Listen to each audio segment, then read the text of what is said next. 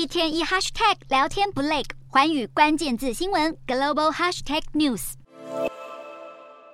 母亲痛心呐喊要真相。中国江西十五岁少年胡鑫宇之死疑点重重。由于当地存在一个组织严密、活跃多年的器官贩卖集团，加上有中国网友声称胡鑫宇是特殊血型，以及他生前似乎做过血液常规和肝肺检查，因此对于胡鑫宇的死因出现各种耸动猜测。包括被人带去医院割器官等，掀起中国器官移植黑幕。再加上中国政府去年九月宣布继续推动器官移植合法化后，中国各地从隔月起累计有十余起青少年失踪案浮出台面，胡鑫宇被自杀的谜团正在全中国发酵。有评论人士指出，中国政府对胡鑫宇遗体的通报内容含糊其辞，有可能与背后的权贵集团甚至高官有关。并且认为这起案件最后将会不了了之。在此同时，中国内蒙古卫健委发布要规划设置人体器官移植医院的通知，还表示要进一步优化人体器官移植的资源配置。立刻遭到中国网友炮轰。上海则是有器官移植公司申请上市，引发民众批评，将会后患无穷后，上市案遭到撤销。而在新年期间，中国器官移植基金会在微信上向中国民众拜年，没想到遭到嘲讽，被网友讽刺是黄鼠狼给鸡拜年。这个拜年真的好恐怖。